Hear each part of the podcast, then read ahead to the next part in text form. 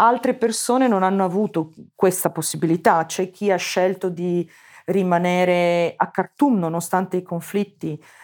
o perché non aveva mezzi o perché magari aveva genitori anziani che non voleva abbandonare a se stessi. Cioè si è trattato in molti casi anche di fare scelte estremamente dolorose. Parto con tutta la mia famiglia e abbandono mio padre o mia madre che non si può muovere da casa a se stesso sotto le bombe o rimango rischiando di rimanere sotto le bombe anch'io.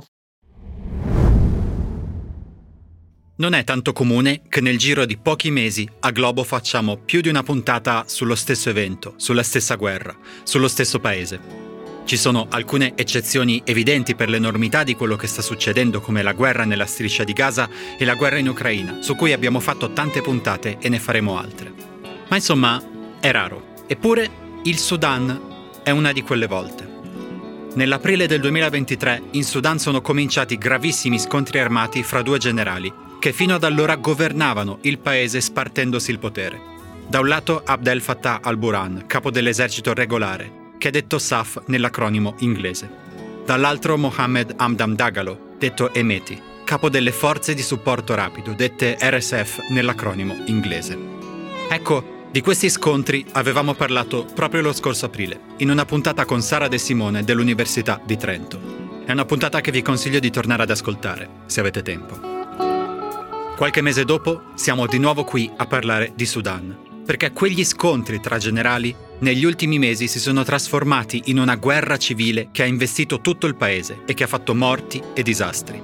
Le stime ufficiali, che si ritiene che siano gravemente sottostimate, parlano di 10.000 morti e di quasi 7 milioni di persone costrette a lasciare le proprie case. La capitale del paese, Khartoum, è stata in buona parte distrutta dalla violenza dei combattimenti. E la questione forse più grave e preoccupante di tutte è che si sta cominciando a parlare di massacri etnici. Alcune settimane fa le RSF sono entrate in Darfur, la regione più occidentale del Sudan, che è tristemente famosa per i massacri avvenuti negli anni 2000 e hanno ucciso centinaia di persone. Si parla di esecuzioni di massa e di fosse comuni ed è tornata a emergere una parola che negli ultimi anni è stata spesso collegata al Darfur, quella di genocidio. A questo si aggiungono milioni di persone che rischiano la fame, milioni di rifugiati e un conflitto che rischia di destabilizzare non soltanto uno dei paesi più grandi dell'Africa, ma tutta la regione. Ne parliamo con Irene Panozzo, analista che per più di dieci anni è stata consigliera politica del rappresentante speciale dell'Unione Europea nel Corno d'Africa, che è la regione in cui si trova il Sudan. Irene Panozzo ha vissuto tanti anni nella regione e ha partecipato alle attività diplomatiche e ai negoziati. Con lei cercheremo di capire perché in Darfur si è tornati a parlare di genocidio, quali saranno le conseguenze di questa guerra civile e cosa può fare nel concreto la comunità internazionale. E dunque che cosa possiamo fare, anche noi. Questo è Globo, è un podcast del Post con un'intervista a settimana sulle cose del mondo e io sono Eugenio Cavo.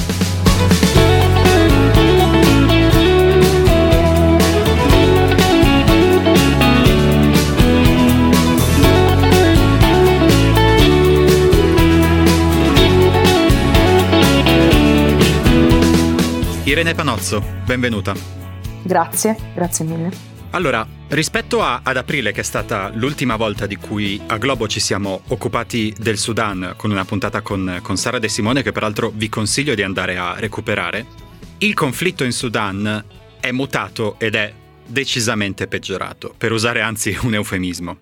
Quella che ad aprile, quando è scoppiata il 15 aprile di quest'anno, era una, uno scontro fra, fra due capi militari rivali, si è trasformata in una guerra civile che ha investito il, tutto il paese e che ha fatto, secondo i conteggi ufficiali che vengono ritenuti decisamente sottostimati, almeno 10.000 morti. In realtà molti articoli, molti analisti in questo periodo stanno dicendo che i morti sono molto probabilmente di più, ma è complicato andare sul campo a contarli e quindi ci atteniamo a questa cifra ufficiale di 10.000. Ti chiedo se puoi anzitutto darci due o tre linee di sviluppo principali di cosa è successo appunto in questi ultimi mesi Dunque, per iniziare proprio un po' dall'inizio, da aprile, dove avevi lasciato il racconto della situazione eh, con gli ascoltatori, con Sara De Simone, più che un cambiamento radicale della situazione che si è sviluppata a partire dalle prime ore del mattino del 15 aprile, direi che c'è stata un'evoluzione, nel senso che fin dall'inizio lo scontro era sì tra due generali rivali,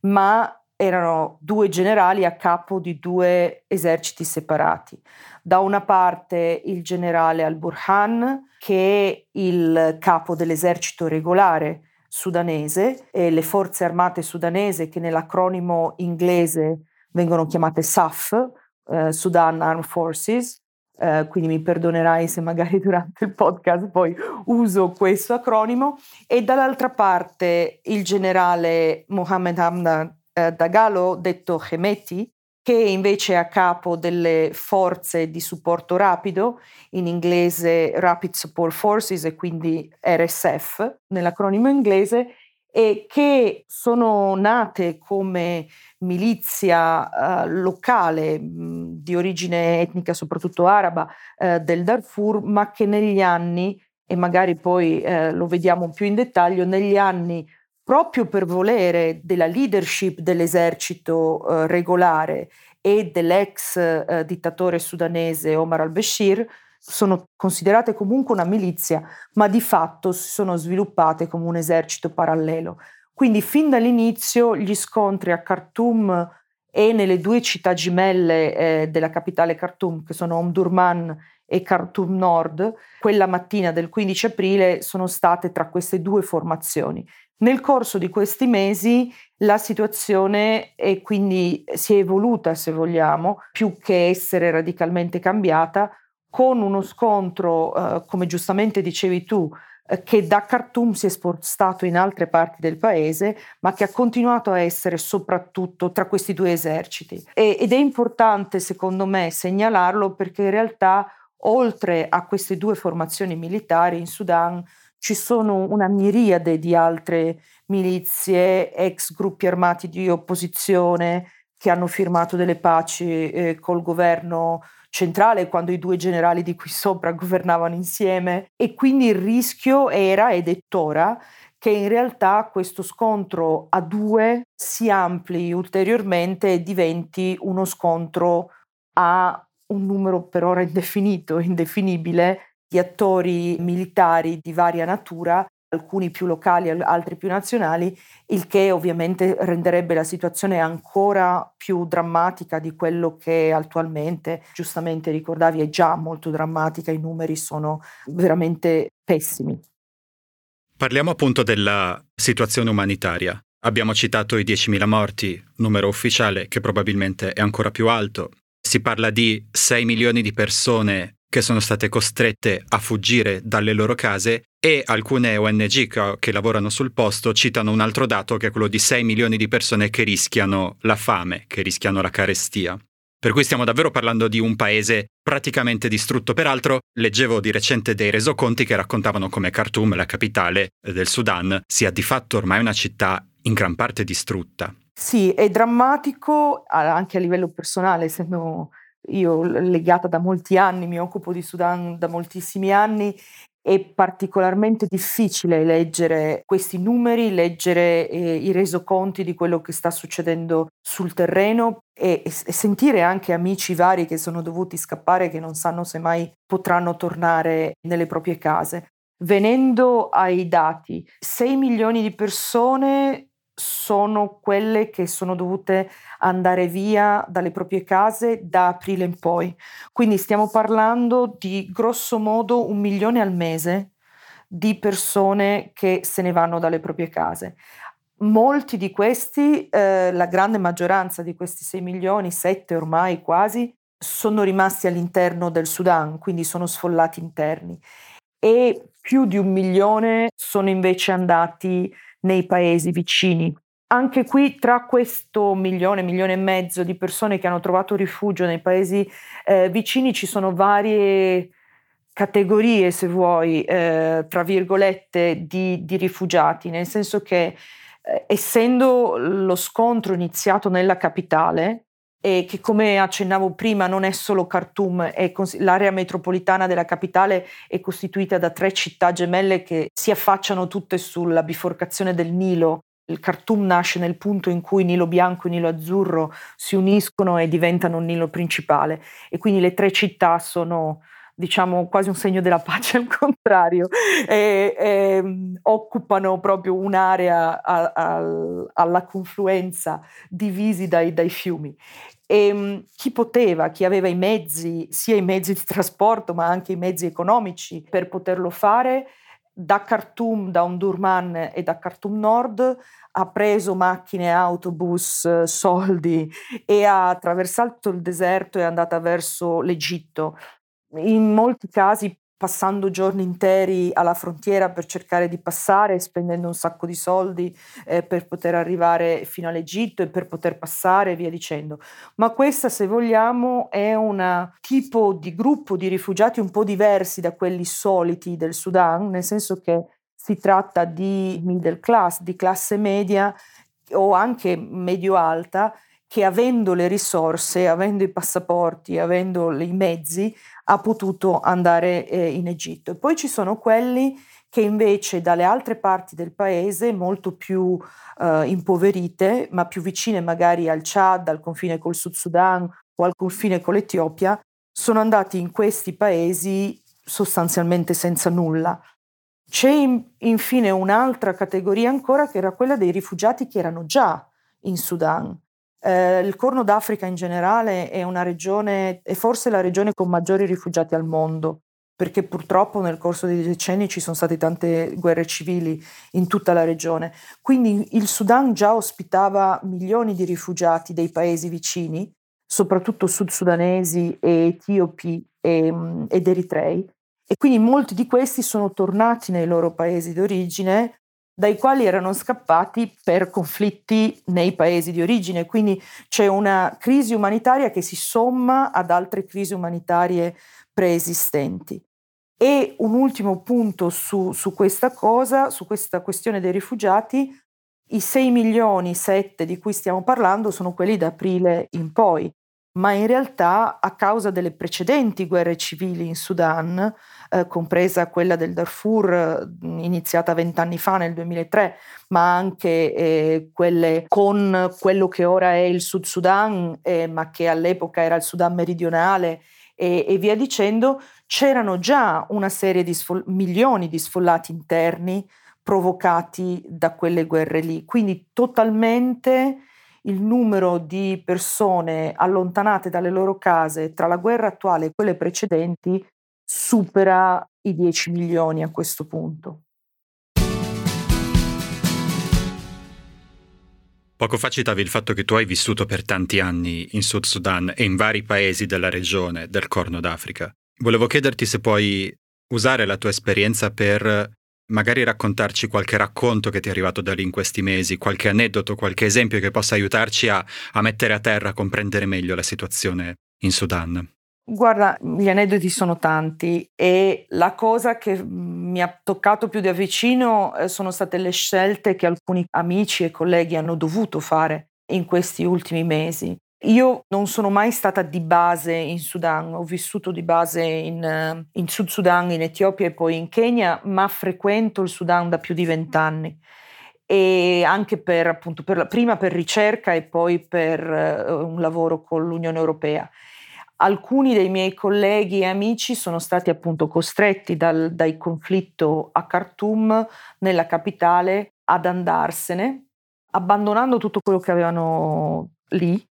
senza poter accedere ai soldi nelle banche, ai conti correnti, ai contanti, quindi andando via con, letteralmente con quello che avevano a casa e dovendo quindi affrontare, nel caso dei più fortunati, cioè di chi aveva appunto le risorse, quasi una settimana, talvolta anche di più, di viaggio nel deserto e ad aprile-maggio il deserto del Sudan verso l'Egitto è caldissimo perché la stagione più calda dell'anno e poi passando dei giorni interi alla frontiera Wadi Halfa, ai margini del lago Nasser, per avere l'autorizzazione a, a passare. e adesso si trovano, in un caso particolare, una collega a cui tengo molto in particolare, si trovano a, al Cairo senza grandi possibilità economiche perché stanno tutti cercando lavoro e i suoi figli cercano lavoro, ma ovviamente non è facile, sono appena arrivati in una città nuova.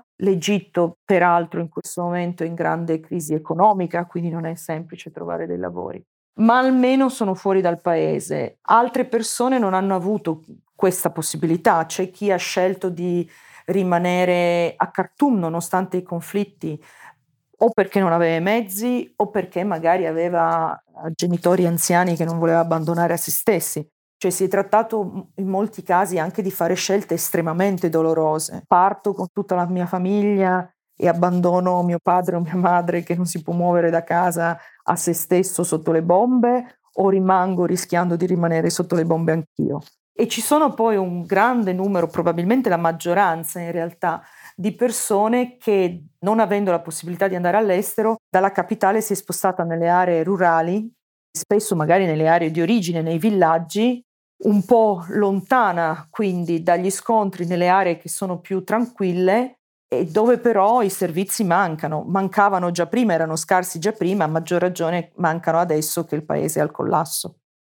Tornando alla guerra civile, l'altro grosso elemento di novità rispetto ad aprile, un elemento che peraltro è emerso soprattutto negli ultimi mesi, diciamo fra ottobre, novembre, dicembre, è che le forze di supporto rapido, cioè le RSF, eh, la milizia che, che, si è, che, si è, levata contro eh, le forze armate sudanesi, contro l'esercito regolare, queste forze di supporto rapido stanno vincendo, nel senso che appunto hanno conquistato buona parte della capitale del Sudan, hanno conquistato il Darfur o stanno contendendo all'esercito buona parte del Darfur, che è una regione su cui torneremo, e insomma stanno ottenendo tutta una serie di successi militari che eh, molti analisti non, non si aspettavano. Ti chiedo se puoi darci qualche elemento anche su questo. Inizierei facendo un piccolo passo indietro. Accennavo prima al fatto che eh, le RSF sono nate come milizia um, su base etnica in Darfur, peraltro, e poi sono cambiate, sono cambiate anche per volere eh, dell'allora presidente Omar al-Bashir in uh, una sorta di forza pretoriana che ha avuto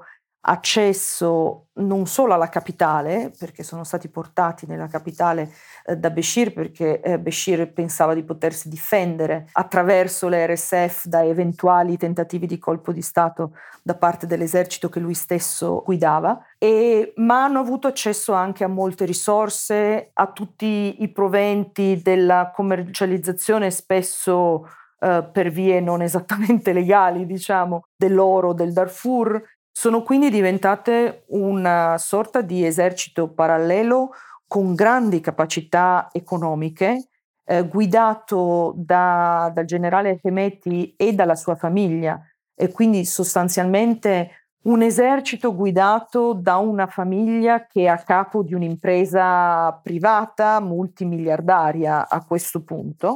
ma per il tipo di, di, struttura che il Sudan, non solo il governo di Bashir, ma già quelli precedenti negli anni Ottanta, avevano voluto dare al tipo di, di, guerra che veniva condotta nelle periferie, nel Darfur, ma anche nel Sudan meridionale, hanno costituito lungo gli anni, come appunto altre milizie tribali nate nello stesso modo, ma non sviluppatesi nello stesso modo, la fanteria dell'esercito regolare. Allora, quando la guerra è iniziata il 15 di aprile,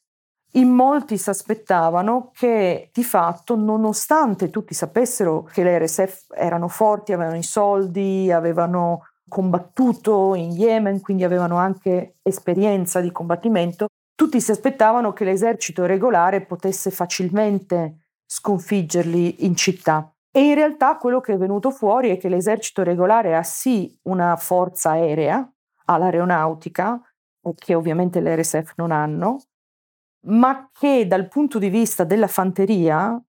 è estremamente debole perché nel corso degli ultimi decenni, diciamo, il ruolo di fanteria nelle guerre nelle periferie del Sudan è stato molto spesso, quasi sempre, delegato a varie milizie su base tribale, comprese quelle che poi sono diventate le RSF. Quindi questo è un primo punto da capire come mai si è arrivati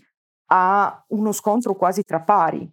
mentre da un lato se uno guarda semplicemente ai nomi e alle istituzioni, da un lato abbiamo l'esercito regolare che è un'istituzione dello Stato e dall'altra parte abbiamo una milizia tribale. Questo sulla carta, di fatto però sul terreno si è arrivati a, a, ci si è trovati di fronte a uno scontro quasi tra pari. Da un lato ovviamente l'esercito mili- eh, regolare ha il vantaggio dell'aeronautica, dall'altro però le RSF hanno il vantaggio di avere truppe più esperte nel combattimento di fanteria, per così dire, e soprattutto nel combattimento nelle città. E l'altro elemento, secondo me, importante da sottolineare per capire anche come sta andando questo conflitto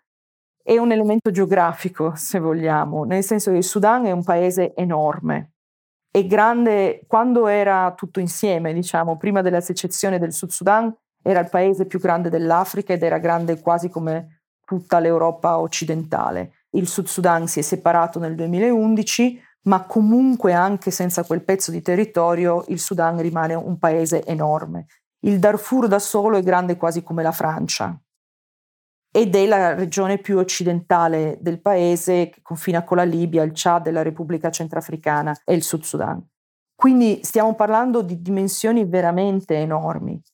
La mia impressione è che eh, SAF negli ultimi mesi si sia trovata in grandissima difficoltà in Darfur, eh, nelle varie eh, capitali dei cinque stati che formano il Darfur, dove aveva una presenza e un contingente eh, ovviamente eh, piuttosto fornito, anche per difficoltà logistiche enormi nel portare rifornimenti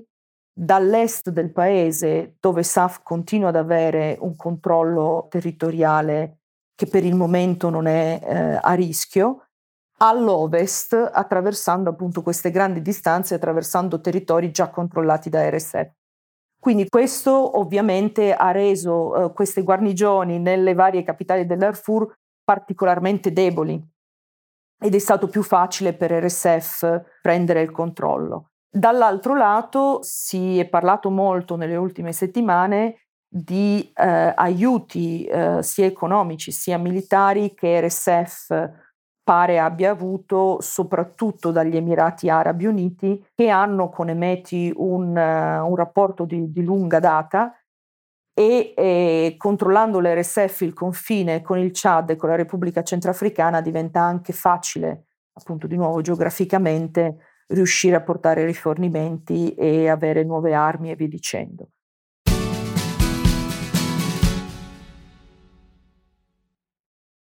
Concentriamoci appunto sul Darfur, che come dicevi tu è la regione a ovest del Sudan che è composta a livello amministrativo da cinque stati. Come dicevi tu, le RSF, le forze di supporto rapido, hanno conquistato le capitali di quattro di questi cinque stati e stanno andando a insidiare anche la quinta capitale, per cui buona parte del Darfur in questo momento è in mano alle RSF. E proprio dal Darfur, negli ultimi mesi, sono cominciate ad arrivare voci di massacri. In particolare si è cominciato a parlare del massacro dei Masalit, che sono una popolazione che abita appunto in Darfur e che sarebbe stata sterminata dalle RSF. Si è parlato di tra gli 800 e i 1200 morti, con scene terrificanti, gli uomini messi in fila e fucilati. Si è parlato di fosse comuni, su cui peraltro anche l'ONU sta indagando. Quindi insomma, dal Darfur, che è una regione che, e, e ci torneremo, era già stata martoriata, sono tornate a emergere voci piuttosto pressanti di genocidio. E tu stessa poco fa raccontavi che eh, le RSF sono una milizia su base etnica, fondata su base etnica. Adesso ti chiederei anche di spiegarci cosa significa e come questa cosa si va a intersecare con il Darfur. Però diciamo che insomma, quando in un conflitto africano si comincia a parlare della componente etnica di una milizia, non è mai un buon segno, no?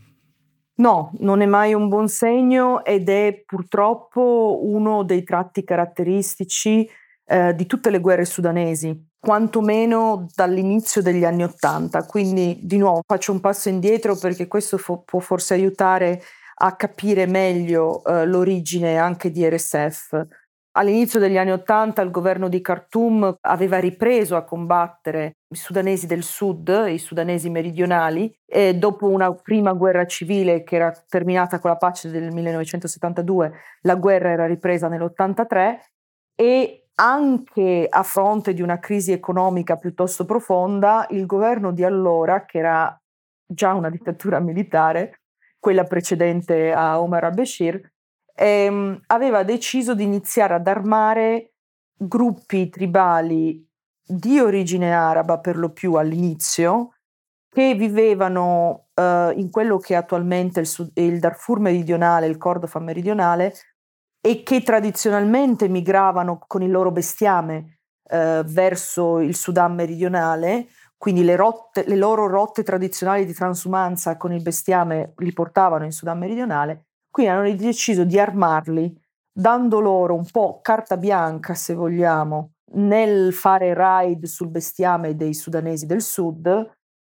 e in cambio combattere per conto del, del governo centrale, quindi una sorta di guerra por, per procura, che era f- basata su una tattica che è rimasta molto simile nel corso dei decenni, cioè c'era una, una, collaborazione ovviamente tra l'esercito regolare e queste milizie. Di solito arrivavano prima gli Antonov del, dell'aeronautica regolare a bombardare i villaggi, poi arrivavano le milizie, in questo caso a cavallo, a radere al suolo, dare fuoco, uccidere, prendere le vacche e via dicendo, e poi tornava uh, l'aeronautica a finire il lavoro.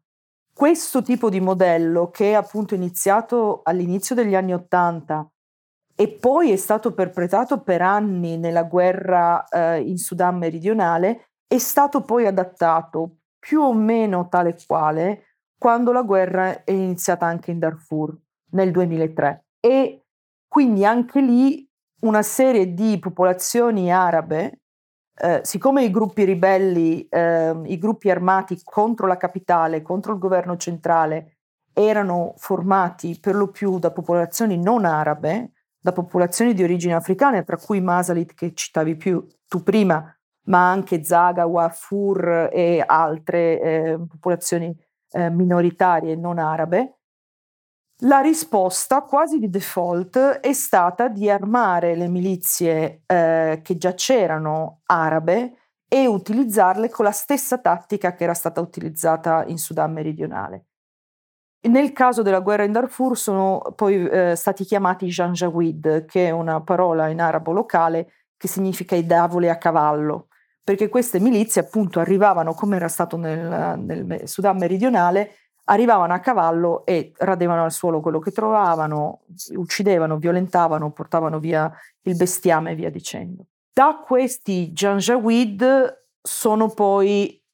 attraverso varie evoluzioni, arrivati gli RSF, nel senso che Emeti nel 2003 era ancora molto giovane, Emeti probabilmente e nei tardi 40 anni, non si sa esattamente che età ma non ha ancora 50 anni, quindi nel, nel 2003 era nei tardi 20 anni, eh, non aveva ruoli di comando, però era, probabilmente aveva già partecipato e poi negli anni è riuscito a emergere. Già un decennio dopo, quindi circa dieci, dieci anni fa, era uno dei leader e da lì poi ha continuato la sua ascesa. La guerra in Darfur già allora aveva una forte impronta etnica, perché appunto come accennavo i gruppi armati che si erano rivoltati contro, le, contro il governo centrale eh, l'avevano fatto anche su base etnica, perché il Sudan storicamente dall'indipendenza in poi è stato un paese dominato uh, nell'esercito, nell'amministrazione pubblica, nel governo, soprattutto da alcuni gruppi arabi del centro del paese, della valle del Nilo, e quindi di conseguenza da subito, dall'origine della guerra in Darfur, è stata una guerra con una fortissima impronta etnica, per questo si è parlato di genocidio già allora. Adesso, venendo ai giorni nostri, lo scontro che più ha avuto finora un, un tono etnico è stato quello in Darfur occidentale, che è proprio sul confine con il Chad, che è uno, uno, degli stati del Darfur a predominanza Masalit. I Masalit sono essenzialmente soprattutto presenti in Darfur occidentale.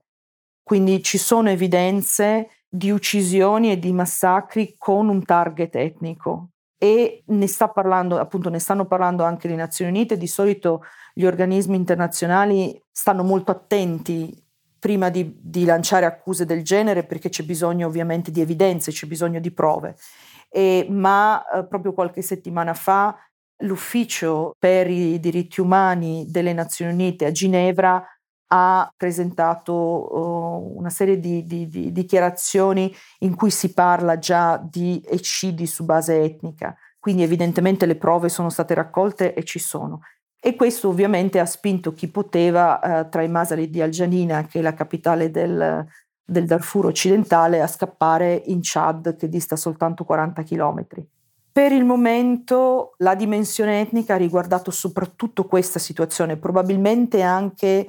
per ragioni dovute a politiche e tensioni locali specifiche di quell'area. Il rischio, eh, torniamo a quello a cui accennavo prima, è che se RSF decide di attaccare anche il Fasher, l'ultima capitale che è rimasta, si possano riproporre scene simili in una capitale che è più grande, dove sono presenti non solo l'esercito regolare, ma anche eh, questi altri gruppi armati del Darfur che a loro volta sono su base etnica e che quindi la dimensione etnica che già è emersa al Gianina possa riproporsi su scala anche maggiore. Ti faccio una domanda che potrebbe sembrare qualunquista, diciamo così, ma, che, ma da cui magari possiamo far uscire delle cose. Abbiamo tratteggiato il quadro di uno Stato africano gigantesco, appunto, ingolfato da una guerra civile che ha già ammazzato, almeno secondo i numeri ufficiali, 10.000 persone. Abbiamo parlato di una regione, il Darfur, che è una regione peraltro molto famosa proprio per, per i massacri su base etnica, eh, secondo alcuni genocidi che avvennero vent'anni fa dove di nuovo si stanno compiendo massacri su base etnica, compiuti da una milizia che è famosa per queste cose, diciamo, per cui insomma c'è tutta una serie di puntini che si collegano. Eppure, se adesso scendiamo in strada e andiamo a chiedere là fuori che cosa sta succedendo in Darfur, nessuno ne ha la più pallida idea. E questo ovviamente è, come dire, un po' la condanna di tutti i conflitti africani, no? Nel senso che l'Africa purtroppo da noi, soprattutto in Italia, ha un peso nelle, nelle, news relativo. Però, insomma, quando ci fu la prima guerra in Darfur 2003, 2004, 2005, io ero, ero un ragazzino, ma me le ricordo bene le campagne. Mi ricordo George Clooney che, che faceva campagna contro il genocidio in Darfur. Questa cosa adesso non sta succedendo. E appunto qui arriva la domanda qualunquista che spero tu riesca a, maneggiare. Perché? È una domanda difficile, non, non tanto qualunquista, ma veramente difficile. Secondo me perché siamo talmente bombardati di immagini, di notizie, diversamente da quanto lo fossimo vent'anni fa, che a questo punto, ed è tragico dirlo, c'è una sorta di assuefazione. Allo stesso tempo abbiamo altre due guerre, almeno in questo momento, molto più vicine a noi eh, dal punto di vista geografico e di nuovo è tragico dirlo, ma anche dal punto di vista etnico, eh, in Ucraina e tra Israele e Palestina, e quindi che sono anche più importanti dal punto di vista strategico, perché è ovvio che sia la guerra in Ucraina che la guerra in, in Medio Oriente tra, tra Israele e Gaza dal punto di vista puramente strategico sono più rilevanti per l'Italia e per l'Europa in generale della guerra in Darfur. Tutto questo fa sì, secondo me, che l'attenzione sia minima. Si è parlato del conflitto in Darfur quando è scoppiato e fino a che c'erano ancora cittadini italiani a Khartoum, cioè fino a che c'erano connazionali presenti da evacuare, l'attenzione dei grandi media è stata sul Sudan e nel momento in cui, per fortuna, eh, i cittadini sono stati evacuati ehm, e sono arrivati sani e salvi in Italia, questa tensione è scemata. E purtroppo io l'ho visto accadere molte volte nel caso di guerre africane. Eh, prima di lavorare per l'Unione Europea avevo lavorato come giornalista freelance occupandomi eh, di, di, Africa per vari giornali italiani, eh, lavorando per la radio e via dicendo. Mi ricordo la stessa cosa era successa in occasione delle violenze post-elettorali in Kenya a dicembre del 2007. Era la stagione natalizia, un sacco di italiani erano in ferie sulla costa del Kenya, al mare,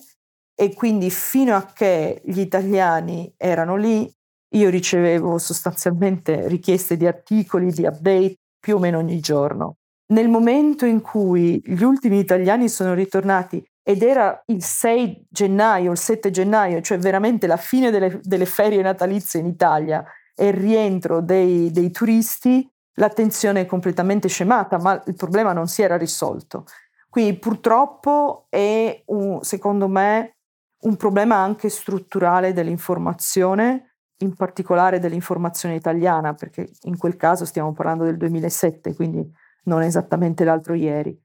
E, e in più um, negli ultimi anni appunto siamo stati bombardati di immagini, bombardati di informazioni. Ci sono altre due guerre molto più vicine a noi e l'attenzione quindi è ulteriormente calata. Oltre a l'opinione pubblica, diciamo così, una cosa che si sta dicendo molto è che, aperte virgolette, la comunità internazionale, chiuse virgolette, si sta un po' dimenticando del Sudan. Nel senso che appunto sono cominciati peraltro dei tentativi di negoziati di pace, ma tra i paesi più attivi nella gestione di questi negoziati di pace ci sono gli Emirati Arabi Uniti che appunto stanno fornendo secondo quasi tutte le analisi, stanno fornendo armi alle forze di supporto rapido, per cui diciamo sono un po' una parte in causa. Vorrei chiederti, tu che hai lavorato per più di dieci anni come consigliera politica del rappresentante speciale dell'Unione Europea nel Corno d'Africa, e che quindi, diciamo, sotto certi punti di vista eri la comunità internazionale o un pezzo di comunità internazionale in quel posto lì. Come funziona il lavoro di, di diplomazia? Come funziona il lavoro di, di accordo, di dialogo in contesti come quello del Sudan? Se ci puoi raccontare un po' anche la tua esperienza. Sì, ero una piccola rotellina in un sistema molto più complesso, ovviamente, non l'intera comunità internazionale. Allora, ehm, come funziona la diplomazia in questi casi dipende molto dalle dinamiche eh, sia eh, nazionali che anche regionali in un dato paese, in un dato momento. E nel caso del Sudan e nel caso del Corno d'Africa in generale, quelli che per primi dovrebbero rispondere a una crisi di sicurezza dovrebbe essere l'IGAD, che è l'organizzazione regionale del Corno d'Africa, e poi in seconda istanza l'Unione Africana. Quindi c'è un'architettura di sicurezza eh, nel caso delle crisi africane in cui i primi a dover reagire di solito, ad avere eh, il, il, compito di, di reagire eh, in una data situazione, sono le organizzazioni regionali, facendo poi riferimento come livello superiore all'Unione Africana e se le organizzazioni regionali dovessero mancare di reagire, a quel punto interviene l'Unione Africana. Se anche l'Unione Africana non fa niente, a quel punto si fa alle Nazioni Unite. Sostanzialmente c'è una sorta di semplificando molto naturalmente, c'è una sorta di struttura di risposta un po' piramidale, se vogliamo, eh, che parte dal livello regionale, va a quello continentale e via dicendo. È ovvio che poi eh, in, tutte, in, in ogni occasione del genere non si tratta soltanto di una reazione da parte delle organizzazioni regionali o continentali, ma c'è una una reazione e un attivismo, anche un, un mettersi in attività eh, da parte dei partner principali, quindi Unione Europea, Stati Uniti, nel caso del Sudan e Sud Sudan anche Gran Bretagna e Norvegia, che sono da sempre storicamente insieme agli Stati Uniti e all'Unione Europea tra i partner principali eh, di questi due paesi. Qui la guerra è iniziata il 15 aprile, in realtà è arrivata come parte non prevista e ovviamente molto drammatica e negativa di un percorso che era iniziato nel 2019 con la rivoluzione di piazza contro il regime di Omar al-Bashir. Da allora la comunità internazionale, tra virgolette, ma in particolare Stati Uniti, Gran Bretagna, Norvegia, Unione Europea, paesi del Golfo, in particolare Arabia Saudita e Emirati, e Nazioni Unite Unione Africana avevano cercato di eh, accompagnare il paese e di, di, mediare anche in vari momenti di questo percorso anche molto accidentato, molto complicato per uscire da una dittatura e cercare di avere una transizione eh, democratica.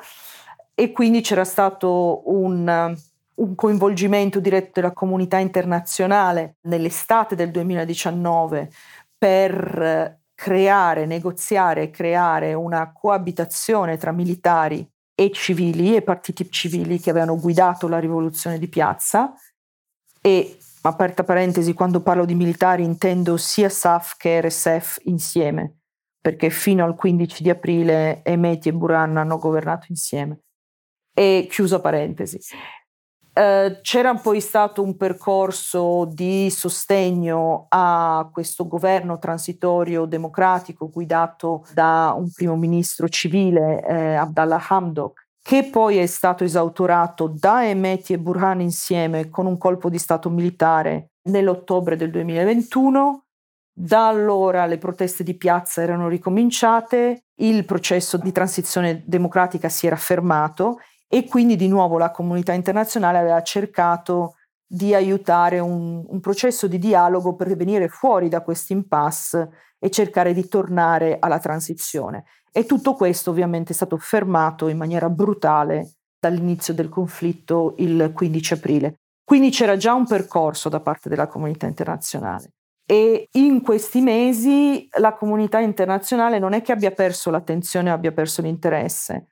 eh, perché ci sono stati vari tentativi eh, di eh, far dialogare le parti in causa però sicuramente ci sono stati due elementi, secondo me, eh, principali. Da un lato, un po' di caos, per metterla in, in parole molto semplici, nel senso che ci sono state varie iniziative confliggenti. Da subito gli Stati Uniti e l'Arabia Saudita insieme hanno cercato di avviare dei dialoghi per una cessazione delle ostilità a Jeddah in Arabia Saudita che però finora non hanno portato a granché. L'Unione Africana ha fatto delle altre iniziative, ma anche quelle cercando di coinvolgere i civili, ma neanche quelle in realtà hanno funzionato molto. L'IGAD ha avuto una sua propria iniziativa. Quindi nel momento in cui hai varie iniziative che si muovono allo stesso tempo, diventa naturalmente più difficile avere dei risultati perché i vari contendenti possono giocare su più tavoli e quindi indebolire tutte le varie iniziative. C'è stata poca forza, se vogliamo, da parte della comunità internazionale, poca determinazione a cercare di riunificare eh, queste iniziative e averne una sola eh, che possa quindi dare risultati. L'altro grande elemento però è che semplicemente le due parti in causa non vogliono finire di, di combattere